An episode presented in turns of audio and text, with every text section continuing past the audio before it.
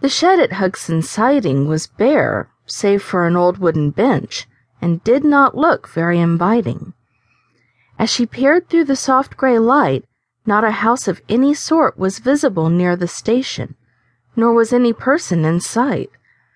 But after a while, the child discovered a horse and buggy standing near a group of trees a short distance away. She walked toward it and found the horse tied to a tree and standing motionless, with its head hanging down almost to the ground. It was a big horse, tall and bony, with long legs and large knees and feet. She could count his ribs easily where they showed through the skin of his body, and his head was long and seemed altogether too big for him, as if it did not fit.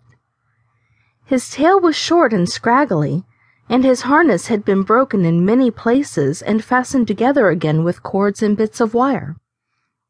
The buggy seemed almost new, for it had a shiny top and side curtains. Getting around in front so that she could look inside, the girl saw a boy curled up on the seat, fast asleep. She set down the bird cage and poked the boy with her parasol. Presently he woke up, rose to a sitting position, and rubbed his eyes briskly. Hello, he said, seeing her. Are you Dorothy Gale? Yes, she answered, looking gravely at his tousled hair and blinking gray eyes. Have you come to take me to Hugson's Ranch? Of course, he answered. Train in? I wouldn't be here if it wasn't, she said.